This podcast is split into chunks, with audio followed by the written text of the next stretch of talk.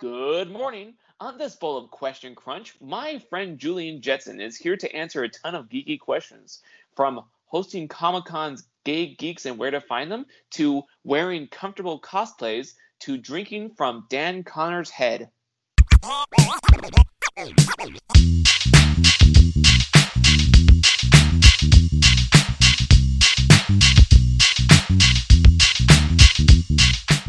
I went to the the tiki bar next door and I was like, "Oh, can I get some water like for my throat?" And he's like, "Yeah." And he just did it all up. He goes, "Just because it's water doesn't mean that it can't be, I don't know, fancy." Damn. They spoil me over there. They really do. I just feel like that's a good uh that's just a good thing to follow in life is just because it's water doesn't mean it can't be fancy. Oh, exactly. Of course. I I feel that way. I mean, God, I, I I have like crazy cups at home that I'm always drinking water out of. Like I have crazy cups, and those are my regular water cups.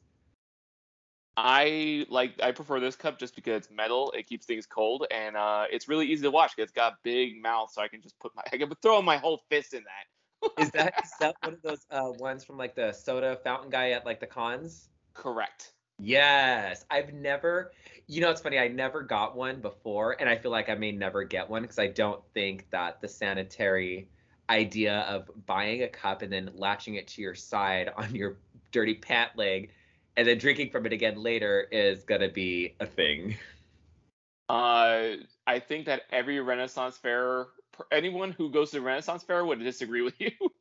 Do they, do they, does he go to the Renaissance Fair? Like, does he set up like the soda pop shop thing? And oh, I don't know. I don't know about him. I'm just saying that every person at the Renaissance fair, they got like metal horns and whatnot, and they tie it on Oh their yeah, waist. they have their, yeah, they have their little, their little, what do they call them? Tankards? yeah. Yeah, like attached. Yeah.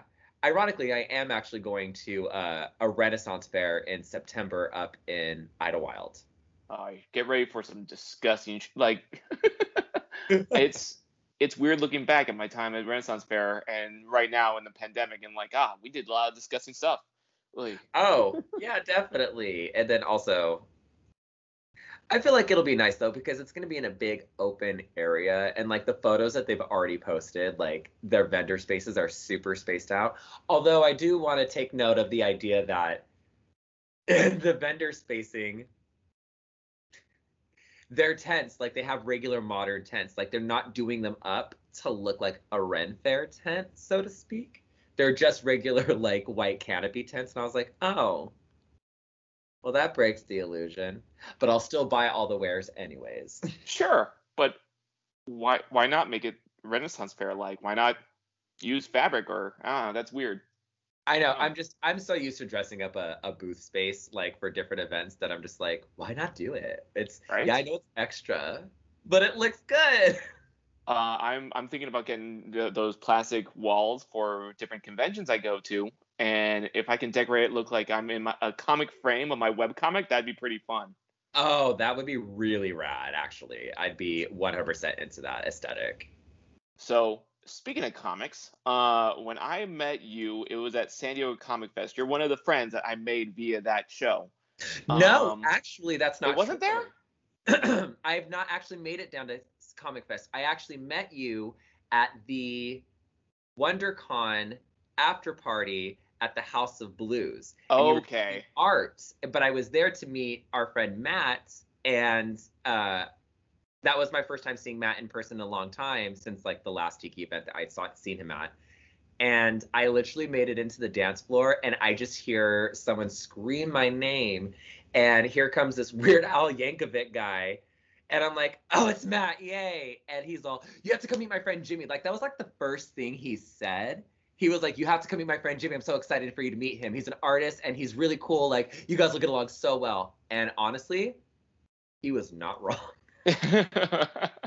I, I while, while I could not remember the uh, location that we met, I do remember like it's weird. it- the background's foggy, but I do remember us meeting.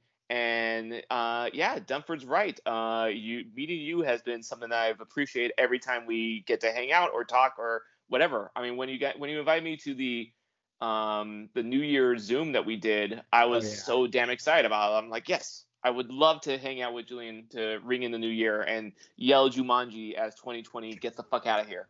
Um, but yeah, you're you are a huge nerd. You love comics. Uh, what got you into comics?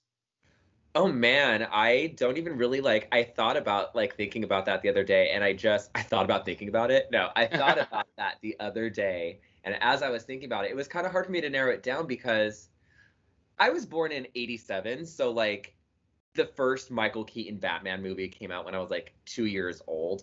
And I know that then my family didn't take me to see that movie at two years old. They took me to see The Little Mermaid instead, which understandable, which is a, you know, another life changing, you know, movie. Um, but uh, when when Batman was out, the action figures and everything was very prevalent for like little boys and toys and stuff. So I got a gang of those like type of toys and stuff.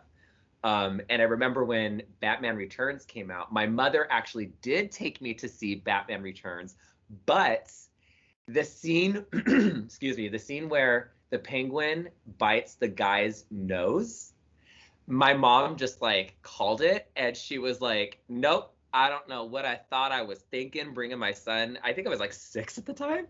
And she's like, I don't know what I thought I was thinking bringing my son to this Tim Burton Batman movie, no, this is too much. And I was so distraught because I did not understand why we had to leave. I felt embarrassed. I felt distraught. So I think Batman was probably my very first exposure to comic books in general. So between so between those movies, there was also reruns of the Adam West uh, show. And like when I say bread and butter, baby, bread and butter, like I cannot get enough of the camp. I cannot get enough of the pow bang crack. I cannot get enough of, you know, holy astronomy Batman. Like I just I live for all those like little things. But as far as I can remember, I've always really been into Batman.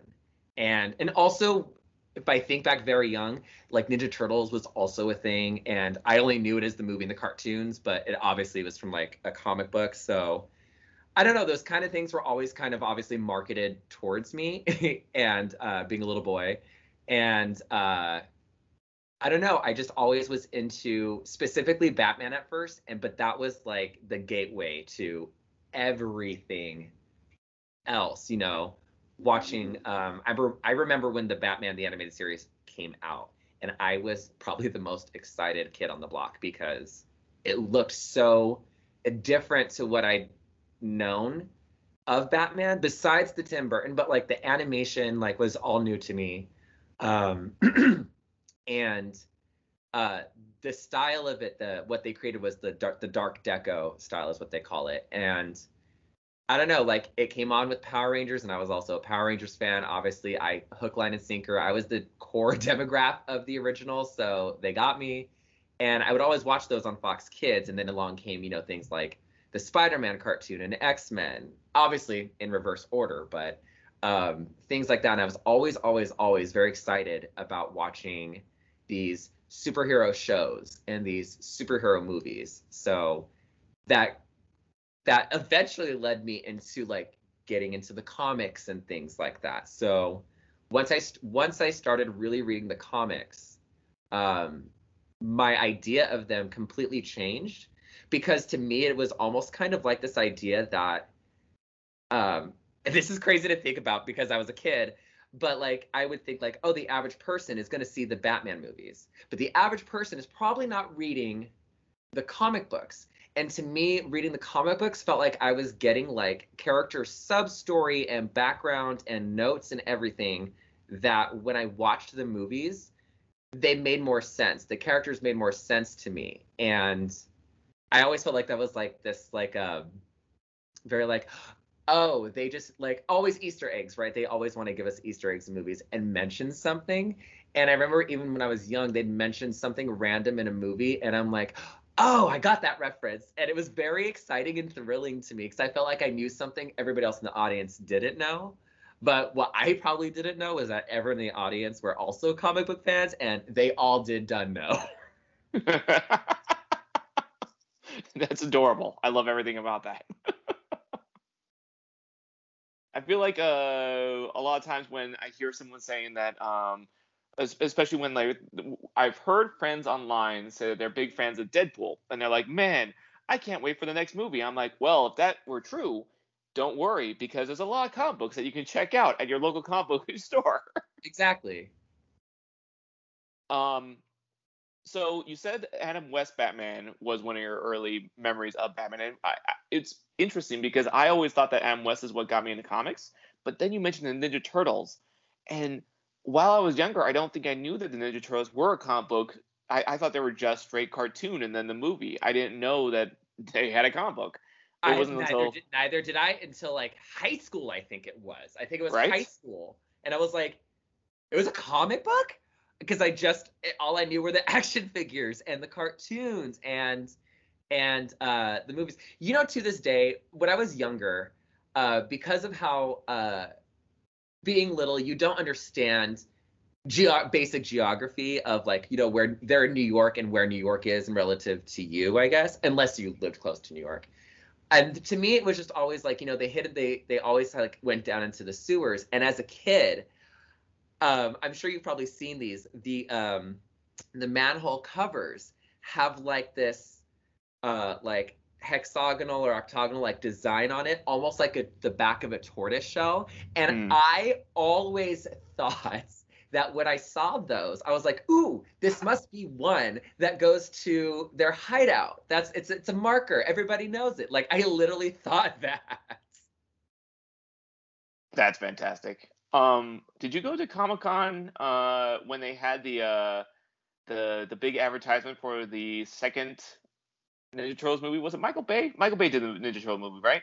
yes michael bay did those you were talking about the one that they brought in uh stephen amell as um um Casey Jones. yeah Yeah. Did you uh did you see the big the big advertisement that they were having in the park area for that the second movie? no i actually did not go that year Mhm. my first my very first san diego comic-con was actually um 20 uh uh um what year are we in now? 21 2019 the 50th anniversary was when i was finally able to actually secure a badge and make it and get in. And uh but I, everything else like up to that point i'd gone to all other conventions and i kept up with san diego. So i kind of remember kind of the display that you're talking about. I just was not- remember I wasn't I wasn't that much of a fan of those movies, but they had one of the the pizza flinging tank thing that you can actually sit in the tank and fire a button to fling like a giant pizza at Oh uh, uh, the standees of like the the villains, and I was just like, man, I don't like these movies, but I can't miss out on this. As like I Why th- th- would you? How could you? I feel like I'm I'm uh, answering a promise. I'm fulfilling a promise that I made to younger me that if I ever got to shoot a pizza at at uh, Bebop and Rocksteady, I have to do it. Oh my god, absolutely. It's literally what our childhood dreams are made of from those commercials, like of the action figures. It was damn good advertisement because I uh, I I waited in line. I had to do it. I just I needed to. I remember But I telling have my friends, ask, yes, was it a real pizza? no, it was a fun Okay, thing. good. Because if it was a real pizza, I would have been upset. Like, because I'm gonna eat the pizza. I'm not gonna I'm not gonna throw it. yeah. I Um, also think that my my my like I'm a huge pizza fan. Like I love I love pizza. Like who doesn't love pizza? But I do actually think that that really does ultimately stem from the Ninja Turtles. Probably. like their love of pizza and the way the cartoon made it look super cheesy and good. Oh man, they made it look like it was the best thing in the world, the food of the gods. Like, yes, absolutely, I want to eat that. I can't honestly uh, argue that. I can't. I can't look at it subjectively enough to tell you that it wasn't because of the turtles. Facts are facts, America. Um, but when when I when you mentioned Adam West Batman, do you can you somehow remember like what was the first introduction to the Adam West Batman? oh man, oh man. Because I've got a very foggy memory of like the first scene and I, that I remember seeing, and that was uh Mr. Freeze. And I think I mentioned this on an earlier episode of the podcast because talking about Batman it has to happen. I, Yes. I Batman's one of my favorite heroes, so of course I'm going to bring it up. But uh, Mr. Freeze captured Batman and Robin in bright colored ice, and it looked like ices. And so I don't remember anything. I don't remember anything else of the episode. Just seeing those two, and I don't even know if they got out. They might be dead. I mean, You'll have to tune in tomorrow. Same bat time, same bat channel. I actually have seen that episode multiple times. Um, only because, well, let me answer your question first. So I'll get into. It. Okay. Yeah, don't spoil it. I, I, I don't I don't want you to tell me that they got out. no, um, I remember like it must have been on something like early morning. I remember like being a little kid, like at my like whoever's like family member's house I was at. It'd be early in the morning and they'd have the reruns of it. And I think the very first one that I remember was actually, yeah, this would have been when I was about two or three. Was uh Robin, it was the end of the episode. What will happen? Tune in tomorrow. Robin is like swallowed by like a giant clam. And like his little booty is sticking out, you know, move move it, move around. Oh my god, oh my god, you know, what will happen? Did, did the clam get Robin? Like it was that. And I, I I very distinctly remember that because that was like the one memory I kind of held on to about like um my reference, I think, for Robin's shoes later on. Um, and uh I remember when I saw that episode years later, I now own the entire series on like the deluxe DVD box set thing, everything. It was a gift. It was a gift, so it had to be extra. Um, but when I watched that episode over, I was like, like you know that vivid memory comes back into play. You know, you're like, "Oh, oh, oh." That's it. That's why I have that vision in my head. It's from this episode and I can't remember who the villain was. I want to say I think the Joker was the villain. I really do. I think that was. Well, sounds like something the Joker would do, I guess. Uh, giant clam, woo woo woo, you know. Um, but then when I got older, my uncle, who also was like, um, like one of the main people who raised me, that's like my father figure. He was also very into um, feeding that, like the Batman thing and everything because that's what he grew up with uh, was the original run, and uh, the, I'll never forget that I think I was seven. FX did a Batman marathon, and at like five in the morning, they started airing Batman episodes back to back all the way through the day.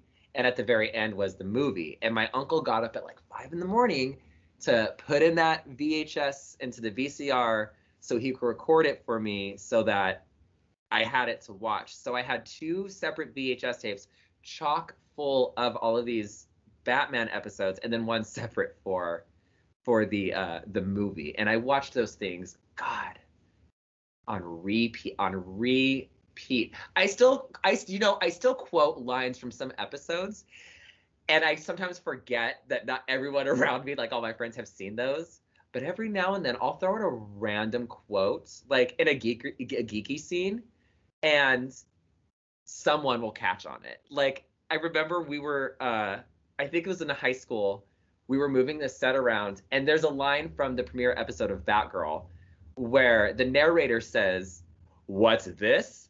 Revolving walls." Hidden rooms, disguises. What is Barbara Gordon's secret? And I said that as we were moving a wall panel and one of my friends started cackling, and I go, she did not catch what that was from. There's no way.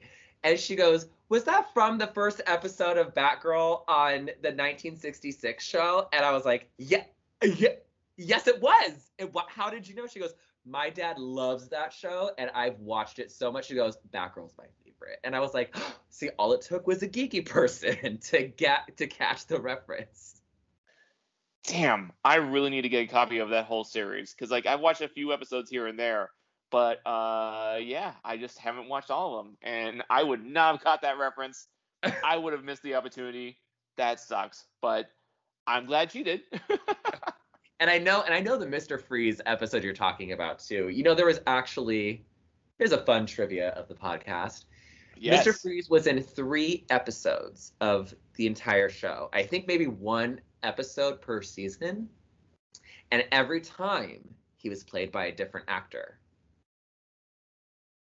I knew that I knew that one, or at least like I was drawing. Uh, I, I went to a I went to I went to an anniversary showing of the Batman movie, and I was drawing the characters, and someone asked for a drawing of Mister Freeze, and I googled it, and I'm like, oh shit, Yeah. Which one? Yeah, the very first one had that old school hazmat suit with like a funky astronaut helmet. And then like the other two, they gave him this cool looking suit with like a domeless collar. He goes, My ice collar keeps me at the temperature I need, or whatever accent he had, whatever accent he had. Um, but I always remember thinking like, and they always gave him like these fierce eyebrows. Like it was just the most Rankin and Bass stop motion looking eyebrows you ever did see. um, I as someone with bushy eyebrows, I totally feel like uh they might have inspired my own. No. Oh, well. I think I think you're a far cry from like the Fu Manchu style, like bushy eyebrows. you know, give me time. True. There's something to aspire to. Just a couple um, years time, you know. And uh, so not only are you a, a huge nerd, and I love it. I love following your Instagram. I, fo- I love following any of your posts, and especially when you come up with a new uh, cosplay that I haven't seen before. Um, your recent one was Captain America, right? Yes, I did the um the Aaron Fischer version of Captain America, which he just made his debut um the end of June. And uh he's he's a gay character and the the series is going to explore all these uh people who are inspired by Captain America to do something about like their local community or whatever they're in. And this character Aaron Fischer um I believe is fighting for LGBT youth and stuff like that. Uh, I'm totally paraphrasing because it's been a long day. Um, Sure, sure. but um, uh, the outfit to me when it came out, when they said, "Oh, this is our gay Captain America," when he was like announced a while ago, my cosplay aesthetic is very um, I call it everyday cosplay, and it, people used to get that confused that I would do something every day. I mean, it could, but I meant that more as like I mean it more as like you know um, everyday items. I don't. I'm not a. I'm not. A, I'm not a seamstress. I'm not a tailor. Um, and I'm not someone who particularly likes to always just wear like a spandex suit. Um, just for me, you know, I I I have my body. It, everybody's got something that they don't like about them, and I I just don't think I fill out a spandex suit like a Power Ranger should, you know. Um, but I love clothes, and I love um, putting things together. And back in high school, I would actually start doing that, and I'd have this like outfit that I would put together, like um, it'd be inspired by uh, maybe an episode of Smallville or a character, you know, and it would just be certain elements of this outfit that I'd be wearing, and no one would catch it, but it wasn't for anybody else but myself, you know. And so when this one came out with how he looked, how it was very that kind of aesthetic, I looked at it and I was like, I can, I can do this. And I've never painted denim before, so this will be a new experience, but I can do this. And uh the overall fit aside of the, the fit of the overalls aside they were kind of like cheap so they weren't the best. I banged it out and i was very very happy with like how it looked. It was very fun. So and i know that um uh the artist jan and the writer uh josh trujillo they had made had the discussion about when they were doing it they wanted it to be something that people did look at and go oh i can I, I think i can make this. I think i can do this. So uh that was something he told me and i was like that's that's very exciting because that's exactly my thought that i had when i saw it. I was like i can do this. I, this i can do. This is easy this is not easy but the concept of it to me was easy. I was like i can actually do this. And you uh, you nailed it. It's fantastic. Like the first time when I right when I saw that photo, I easily recognized it, and I feel like that also kind of makes this Captain America more achievable. Something that everyone can be a part of. The the attributes and the uh, the courage. We can we can all be Captain America. We can all make this kind of costume versus his other costumes, which you have to be a seamstress to make. absolutely or you have to have the money to buy you know the cool jackets or you know whatever whatever pieces you have to buy so i mean cost efficiency it was very cost efficient in terms of like i know like a good jacket that's made to look like captain america could be like $175 i can tell you right now i did not spend $175 on that entire look I think it's fantastic that you said um, that you go for everyday costumes because now I'm going through my mind of uh, all the costumes I remember you being in and being like, yeah, all right, cool. Because the Dick Tracy one is a nice casual costume that you could easily wear. It's not the big ass bright yellow coat. Exactly. Yeah, the the Dick Tracy one, um, that one came about because of Comic Con Palm Springs, and the year that we were doing it, that this specific year, it was uh, at the Air Museum, and the Air Museum is really cool in Palm Springs. If you've never been, please please go give it a check out because it's actually really really cool. Um, and it's got all kinds of things like the big bombers and everything, but they play music, and I noticed this on a site visit. They play like 1920s, 30s, 40s radio, and I love I love music and I love music like that and I just was like kind of feeling it and that in that moment I was like okay the cosplays that I want to do then should probably be something retrofitted like in that retrofitted in that aesthetic and so that's why I did the Dick Tracy because I had the jacket that I used for Jubilee and um, I already had a red tie and I had a vest and I was like ooh it's gonna be hot ooh it's gonna be hot so I opted to wear shorts instead, and it still worked out. It really did. And the hat was actually, uh, everybody was like, "Where did you find that yellow fedora hat to match?" I literally bought a hat at Target that was like a straw hat, with a black band, and I put painter's tape around the band, and I spray, I just spray painted it, and thank God the yellow absolutely matched because it did look like a whole ensemble. But it is very comfortable. It's very comfortable. That's that's the thing I've noticed about conventions is it's fun to get super dressed up, but like sometimes when you have the giant sword and things like that, it just becomes cumbersome when you're walking around or your arm gets tired. You know, think the practicality of things. And I I made the decision that I always had wanted to be super comfortable in whatever I was wearing and whatever character I was doing. Um, my friend actually works in costuming for different TV shows and she's told me that she can't tell me what she's working on. She's like, man, I wish that you worked here because I want to show you what I'm working on, but I can't show you what I'm working on because she has worked on various CW shows, and I'm just like, damn it. oh my gosh, that'd be so that'd be so awesome. Yeah, those so, those darn what do they call them? Uh, oh, NDAs. NDAs, yeah. NDAs, yeah. I'm so bad with acronyms, so I'm just like, fuck, I can't remember what the initials are. Yeah, I remembered the full. I remembered the full, and I was like, but what's the acronym? but uh, she's like, she's like, you know, you just uh, get a job here so we can talk about what we're working on. And I was like, all right, sure, I'll just, you know, learn how to sew a bunch of cool stuff and then get a job there. Yeah, you know, yeah, cartooning exactly. was never fit for me. Just learn how to thread a bobbin. yeah, yeah, it, it should be easy. Uh, what? It'll take me a week, right? I got this. oh man, that could have been something. I know a lot of people actually did pick that up during this pandemic. Was sewing, and I think it's really cool because a lot of us had a bunch of time to learn a new hobby or something, or a new skill, or work on ourselves. And I, I'm very um, uh, what's the word I'm looking for here? Uh, appreciative.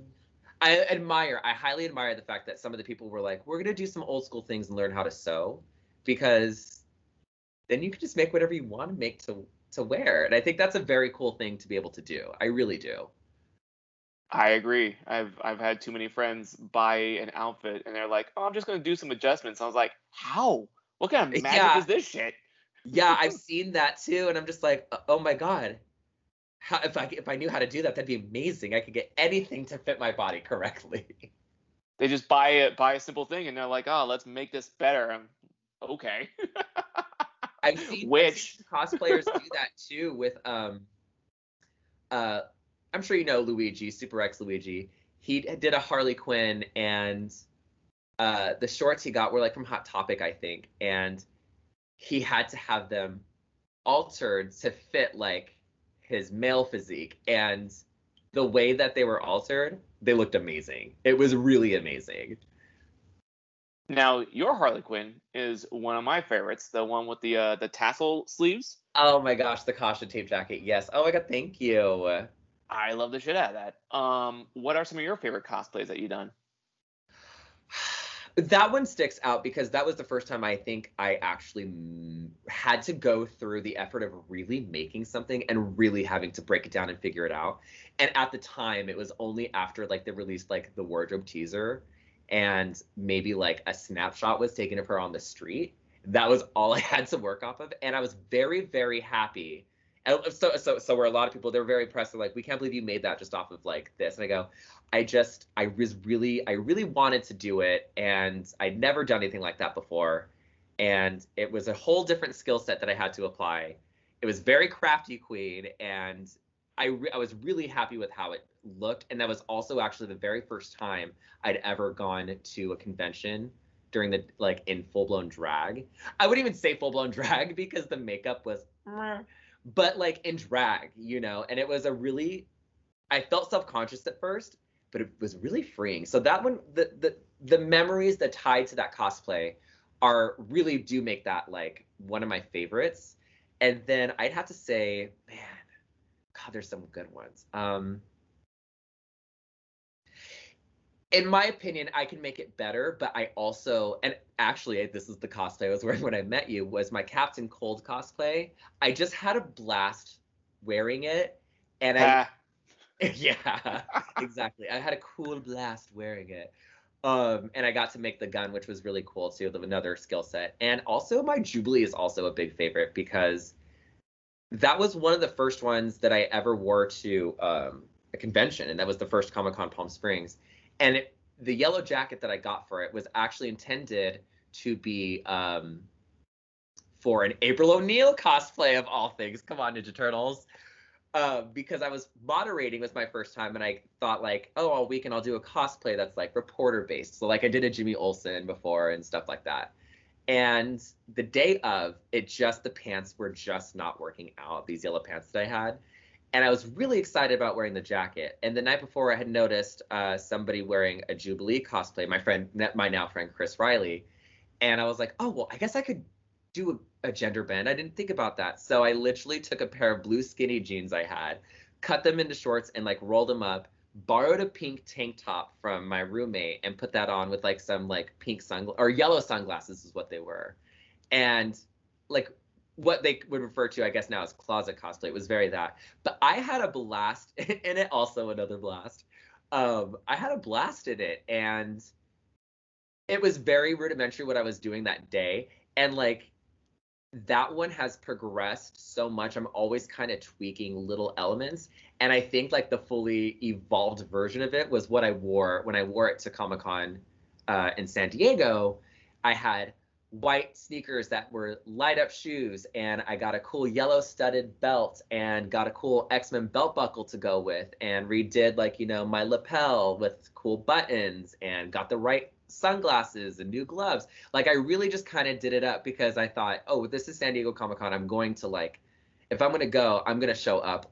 I'm gonna show up like at the best that I think that I can do.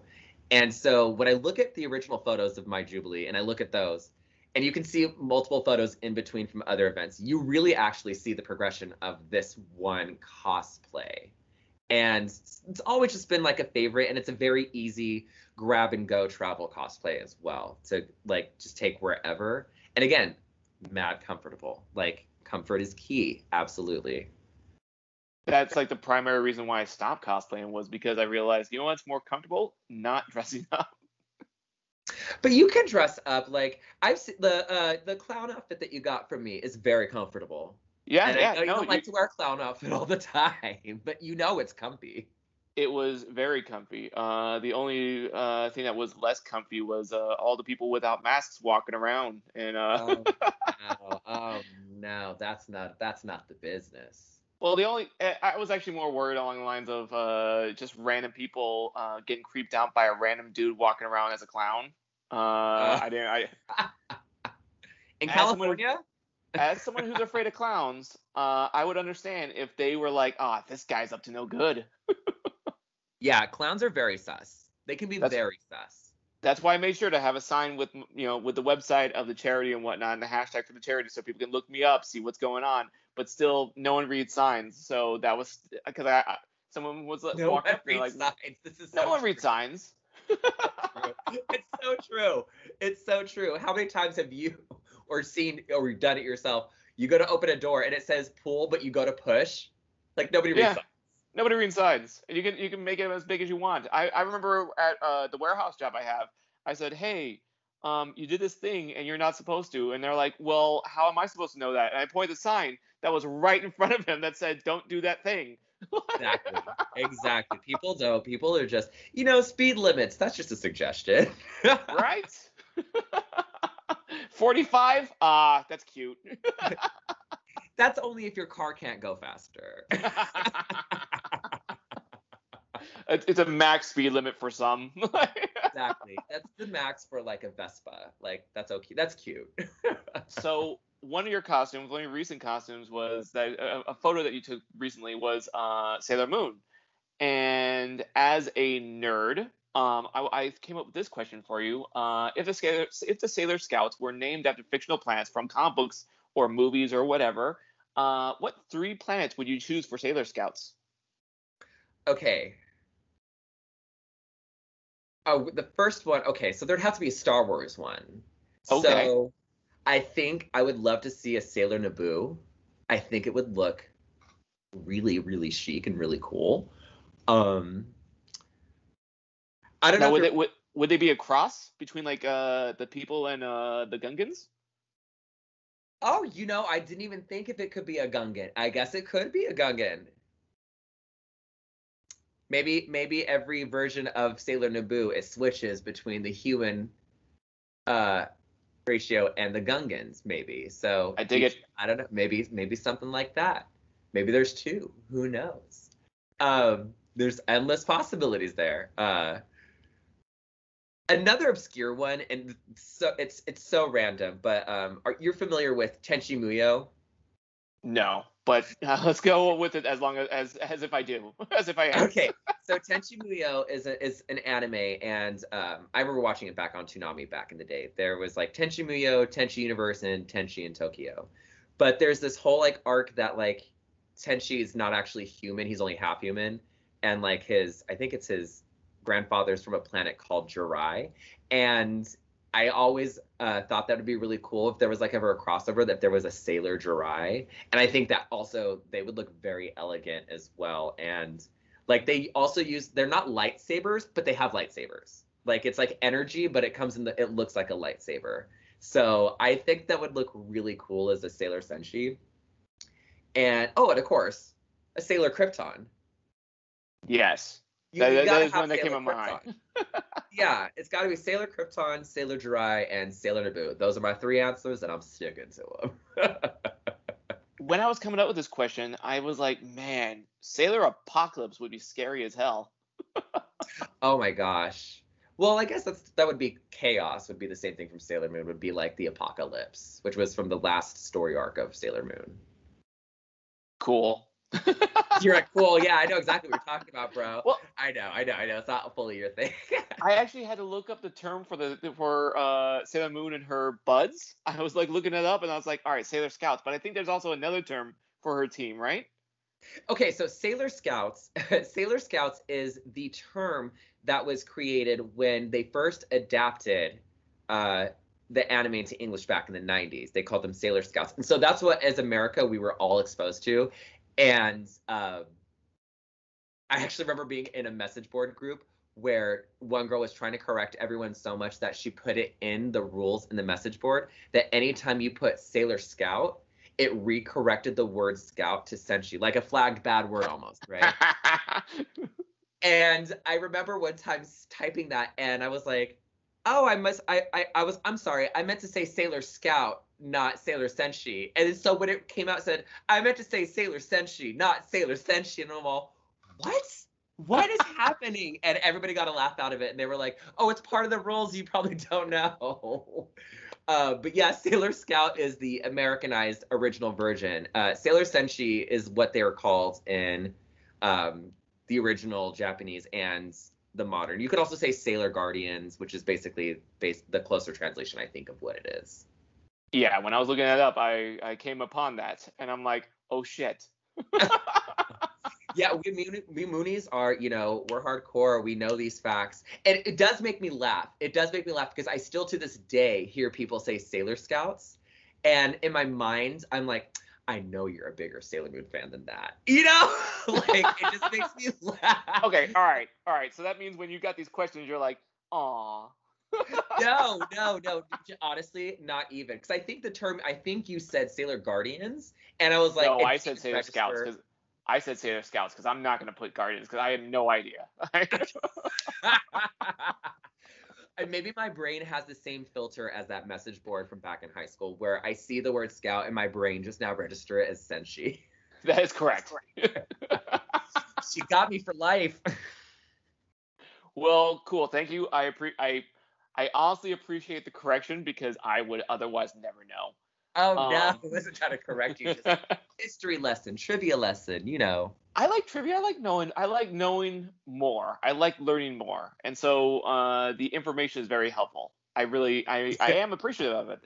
There's no You sarcasm. That's that's sincere. Um, I'm I'm full of that useless So- information. so Comic Con at home is coming up, Yes, and you have a panel. I do. Very excited about it. Tell me about that panel. Now I'll I'll, I'll explain my little in, uh, you know encounter with it because I went on YouTube uh, and I've watched every panel that you've done with with, oh my with this particular panel. No. Nope, I totally did. Uh, so tell me about this panel. let me hear. Let me let me clear my throat with some little little agua. Hang on. Yeah, yeah, I gotta do the whole intro. Yes.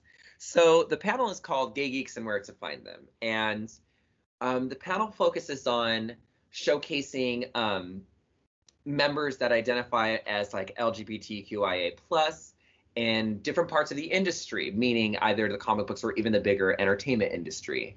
Um, and the panel actually started out as um, uh, was started by Chris Riley, um, who I think you also know is one of my good friends.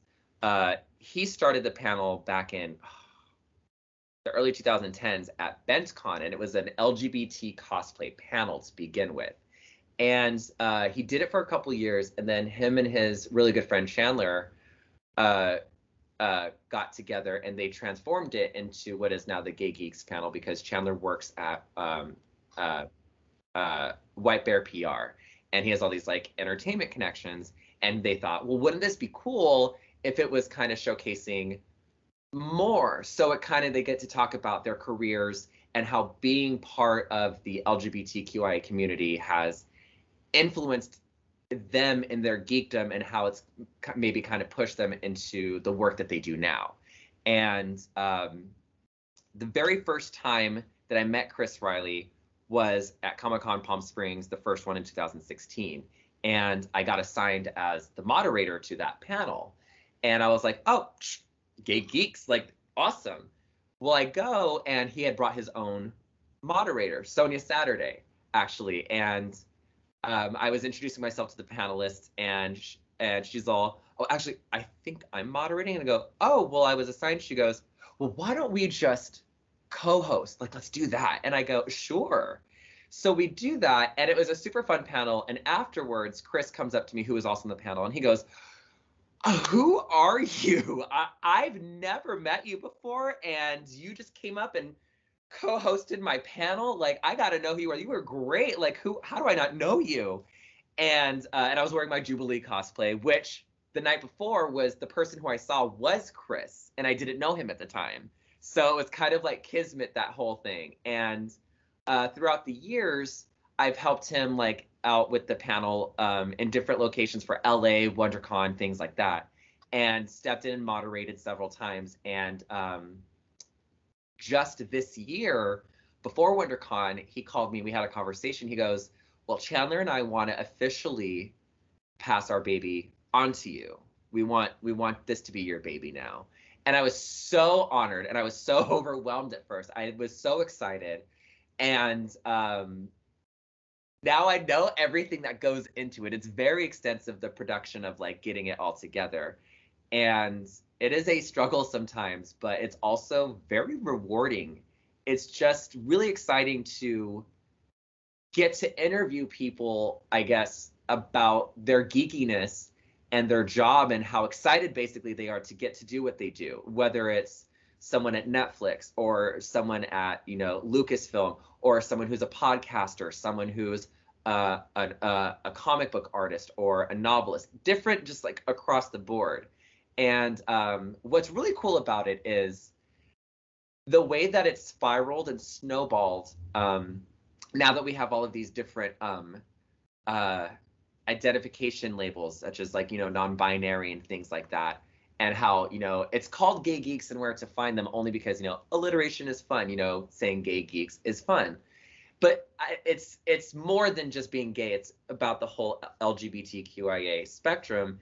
And so when now that i am producing it my formula for now unless i do something different and special i like to have different people of colors you know i don't want just all white people or something like that i want to have as many representations of different ethnicities as i can because i want everyone to feel seen and included when they see these panels.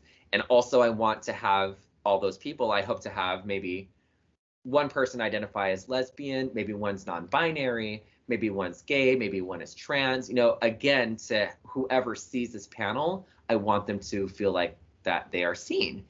And then also that also adds to trying to get, oh, I'd like to have a writer. I'd like to have an artist. I'd like to have a podcaster. I'd like to have a cosplayer, you know, things like that. So I really, there's a lot of work that goes into kind of um, picking uh, and asking people if they want to do it. And it's really exciting. It's a, it, it is a lot of work. It seems, it seems like it's easy, but trying to take in all those factors is a lot and but it's also very fun for me and it also gives me the opportunity to when I interview these people, I try to do like a deep dive, and sometimes I might discover something I didn't know about someone's career, you know, things like that. So it's always very exciting, and I'm it's always kind of a learning, a learning curve and experience. And um, I think one of the most, one of the most, ooh, I almost got emotional.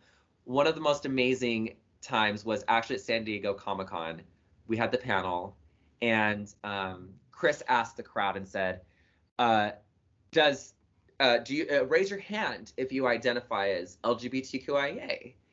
And there was a girl that was there with her parents, and she raised her hand, like so just quick and so like I'm here, and that was her coming out to her parents, and it was kind of emotional because because she felt safe in that place and surrounded by the same type of people that she could feel comfortable enough in her skin to admit to her parents because she felt safe in that place.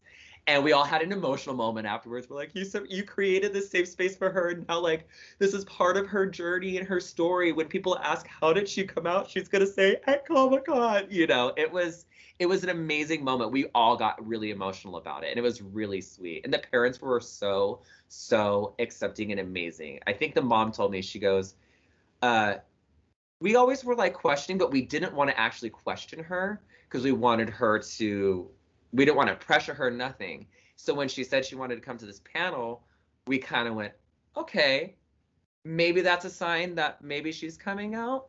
Or maybe it could just because there's, you know, people from Netflix and stuff on this panel. So maybe it could be a, a fan thing. So it was a very cool, special moment. And I think everybody that was there will like remember that. It was so, so beautiful. And I feel very, very honored that my friends Chris and Chandler. Oh, see, I almost got emotional for a second. Sorry, I got caught. I'm already getting. I'm already getting emotional. got caught up in my feelings. Um, I feel very honored that Chris and Chandler like passed this on to me because it's almost this kind of um, legacy. I feel a part of being gay is like you want to do, you want to contribute to the community to make it better and to help, you know, um, kids and teenagers feel aware, and feel seen, and feel comfortable. And I feel very honored to be past that torch and now holding this torch high, like for our our community of geekiness and everything. It's very, it's very emotional. It's very, but it's very. I feel very excited about it, and it's very, it's very fulfilling. It feels right, you know, those kind of things. representation is empowering and i think that's amazing that this uh, uh i don't know you said kid was, was she a kid i, I don't know how I, old uh, I'd say she was probably 14, okay like 13, 14, maybe 15. Like, yeah, she was like a, te- a, a teenager, young teenager. just the idea of giving the safe space of people of everyone in the community being there uh empowering her to be honest with it i don't know that's that's pretty cool and yeah when he said oh, i'm getting emotional i'm like yeah fuck i'm And I try not to be an emotional Nelly, but every now and then she wants to she wants to put a frog in my throat. I'm like, um your your the first one that i saw on youtube uh i, I forget the i forget the person's name because i'm horrible with names i can draw the person uh, i just can't remember their name but the uh person with netflix um oh, when- Ted. yes when he was talking about he-man and you saw the collection of figures behind him i was like holy shit Oh my god, bro! When I say that, what you saw behind him is nothing. It is. Ooh, let me clap to get my point across. It is nothing. It is the smallest fraction of his collection. He is a big toy collector that stems from like you know growing up in the 80s and stuff. Like he loves you know Transformers, Ninja Turtle, all those type of things. But he also like his hobby is he takes photographs of them. Like he does full on scenes and puts them in like scenes and takes pictures. It's amazing. It's amazing. And his place like walls are com- the complete wall. There's no artwork. It's all Superman, Batman, Spider-Man, everything. Like that is like his m- passion and a hobby. And he's actually uh, one of the creative driving forces behind the He-Man cartoons on Netflix and things. Yeah, and when when I found out about that, and he's like, uh, "If you can't tell," and he points at his figures. I'm like, "Damn, talk about a dream come true."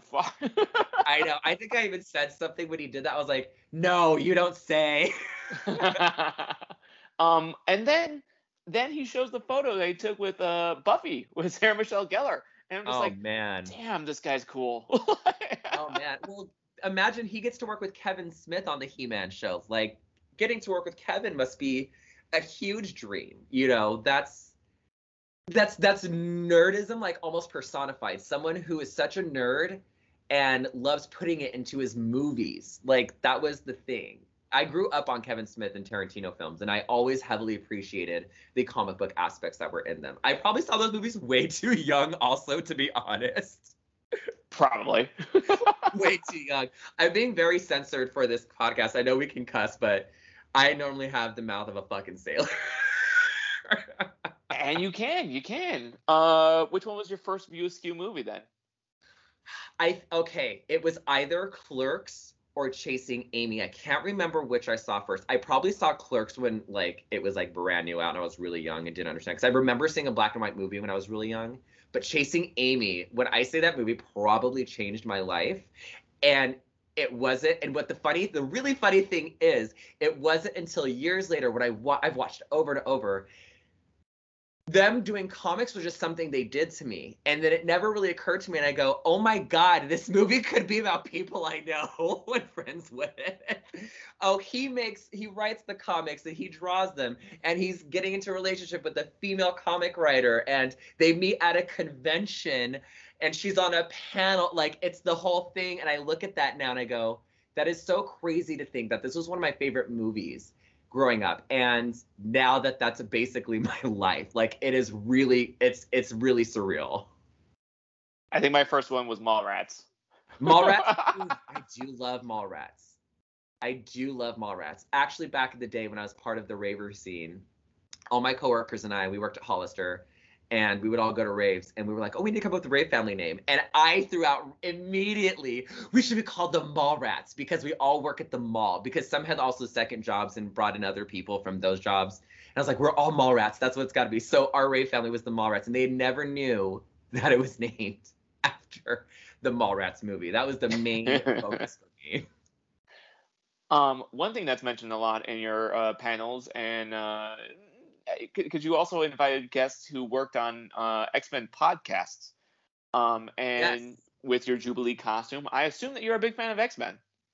I'm, you know, I would like to say that I'm a big fan, but I have friends Uh-huh. that are really big fans. So I'd say I'm a great moderate fan. I Okay, don't. cool. Um, I do love X Men. I there's there's a whole. Oh there's a whole thing about it too that I could get into, but I don't know if we have enough time for that today.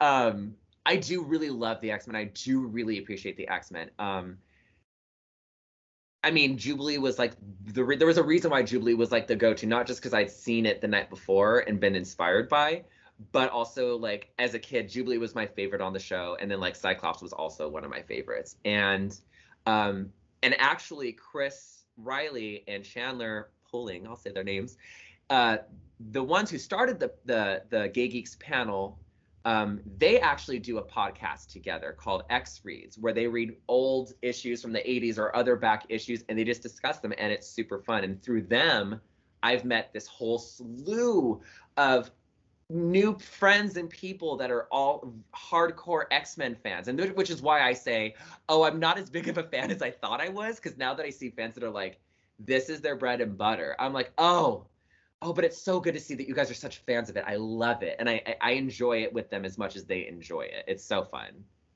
Uh, I don't know. I just I never compare fandoms, like because like yeah, when I saw uh his collection of figurines, I'm like, oh well, that made my collection of figurines look.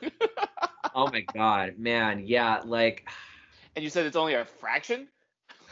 Dude, if you could see Ted's, let me let me find his Instagram so I could tell you what it is because I'm looking very forward to it. Anybody said... listening can te- check him out. It's um, it's it's animate Ted. It's A N I M A T E T E D. And uh, it's just like here, I'll show you on screen. Here's like a Jem and the Holograms action figure. The folks who are listening, I can't see it. Uh, it is amazing. Okay. I will, do you know, and I will also make sure that I send his profile to you because I, am looking very his, forward his hobby is literally doing that. He's, mm-hmm. He buys the He-Man castle so he can set them all up against it. It's amazing. I love having such amazing nerdy friends. Uh, but my question like you. was yes, and I love you too so much. Uh, um, what horror movie would you put an X Men in? You know, I'm not a big horror movie person, but I will say, um, it could I'm be not, a spooky I, movie. You know, my thing is like I was very traumatized as a child by Freddy Krueger. I really was. Um, and so slasher flicks never did anything for me. And now as an adult, it's just hard for me to watch um, people make dumb life or death deci- decisions in life or death situations. Like that to me is always I'm like, grab the gun why did you not grab the knife on your way out? Like things like that. I'm that person that will scream at a movie theater because I'm just like, come on now. But I have found that I really enjoy found footage style films. And one of my favorite, favorite, favorite ones um, is called As Above, So Below. And are you familiar? I am. And I think that's a fantastic movie. It's one of, I don't know why it's one of my, and again, I'm not a big horror fan. I am obs- I love that movie. I think it's beautiful that they got to actually film it in the catacombs under Paris. But I look at that movie and I think about some of the scenes where they're running and stuff like that, you know, and it's that camera shakiness. But like when they're going through hell and you see things and stuff, I'm all, how cool would it be to see like an X-Men movie where it was filmed kind of like this, where they're running and you just see Cyclops off to the side, like optic blast someone. He's like, I got that demon. Uh-uh. Like it would just be really really cool, I think, to see them in some kind of like where you feel the life or death situation, like, oh, you better run. Oh, you better run. That's right, Jean, you better move that thing out the way. Like, you know, I those kind of feelings. I would love to see the X-Men in a horror movie like that. Um, New Mutants gave us like elements of horror that I really appreciated. Um, but I would again, I would love to see like that found footage, like edge of your seat, like, are they gonna make it? Oh, are they gonna make it? You know, and or like even something as scary as like um what was the other big paranormal activity. How it just scared people. Like it gave them like those feels. I would love an x-men movie to have that kind of horror feel because it would be so exciting to watch it.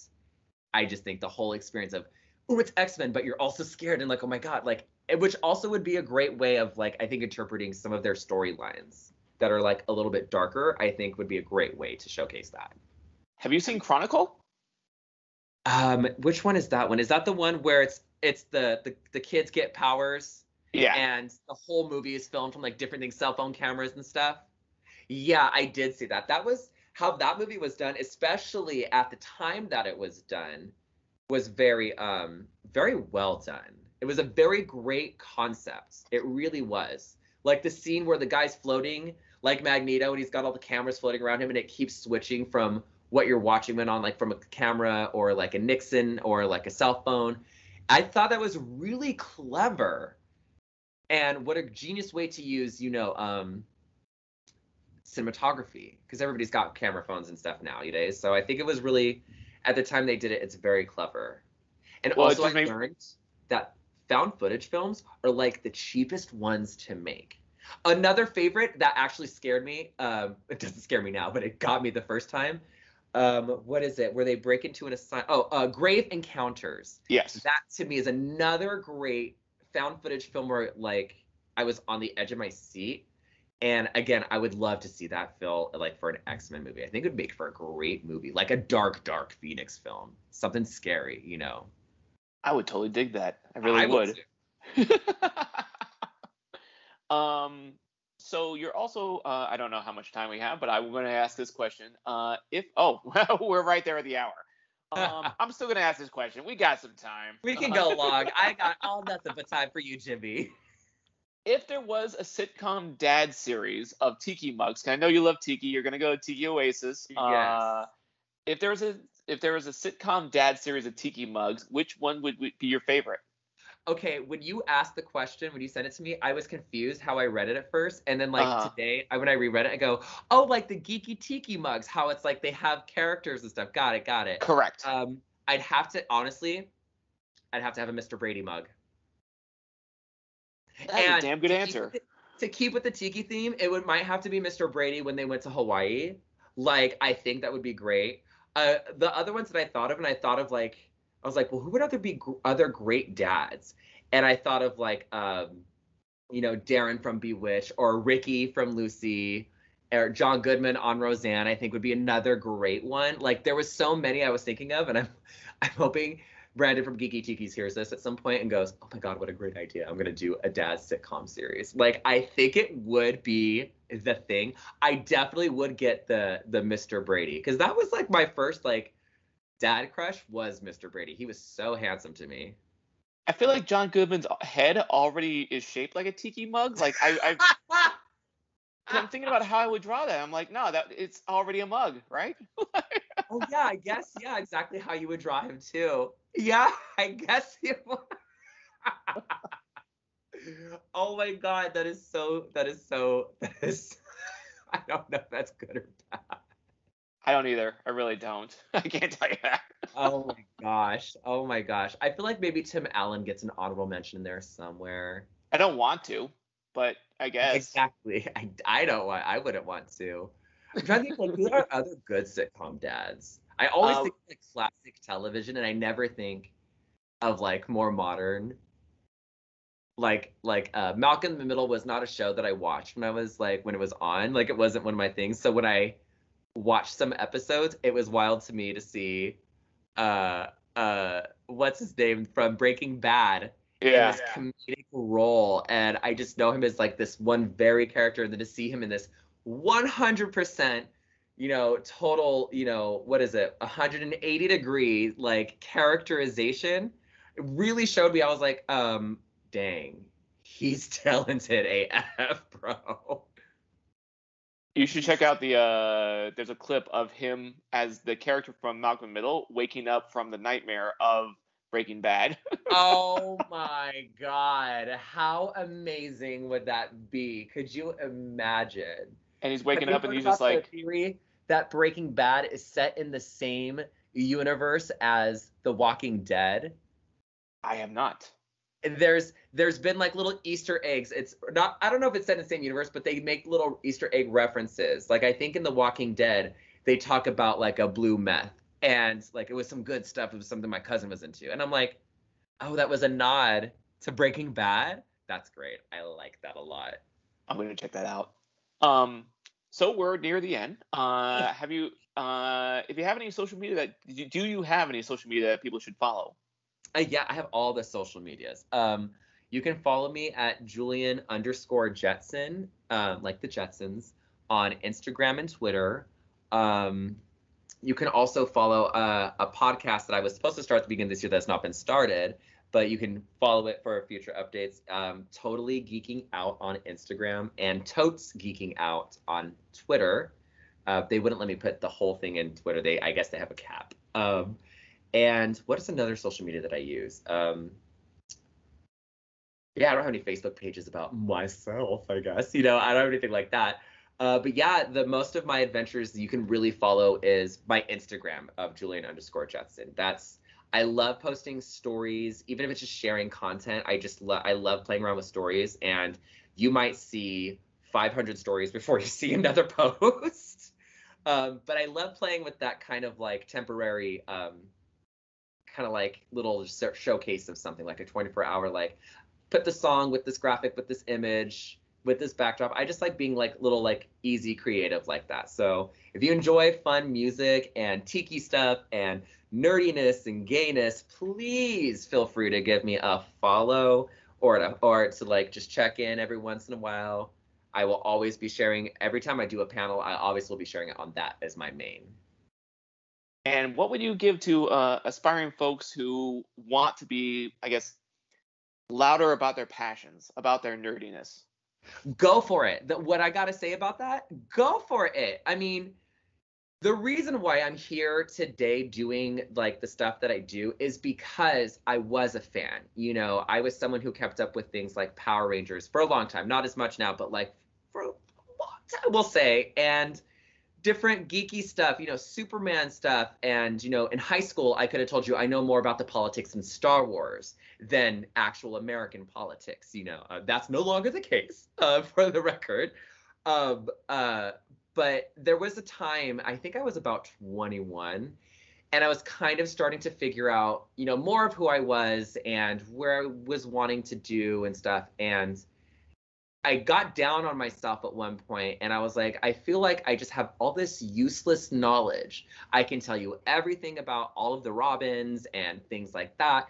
Like, and I go, like, that's useless information until I realized not so useless information. You just have to switch your mindset about it. And when I realized that my passions were these type of things, I started making it a point to pursue those passions. And I know it sounds cheesy to say, but you know, follow those dreams because they really they can really take you someplace. And I've been places where I've been down and feel like I'm going nowhere. But you know, it's that mindset of just, you know, wanting to have have fun and you know do the things you want to do and if you if you're like if your interest is dungeons and dragons i just saw a guy who's making like 129 dollars like a game doing uh uh like uh online hosting and then like setting up games for other people like if this if you have a passion i don't want to say there's a way to monetize it but like figure out like a way that you can do the things you would like to do you know, if you want to start a podcast, it's easier said than done because obviously I haven't started mine. It is there's there's there's there's technical things, but you know, just start learning about things and start doing it, you know, try and try and try and try again. At some point you will succeed. And you just got to have fun. The more fun you have, I think, the more rewarding your work feels.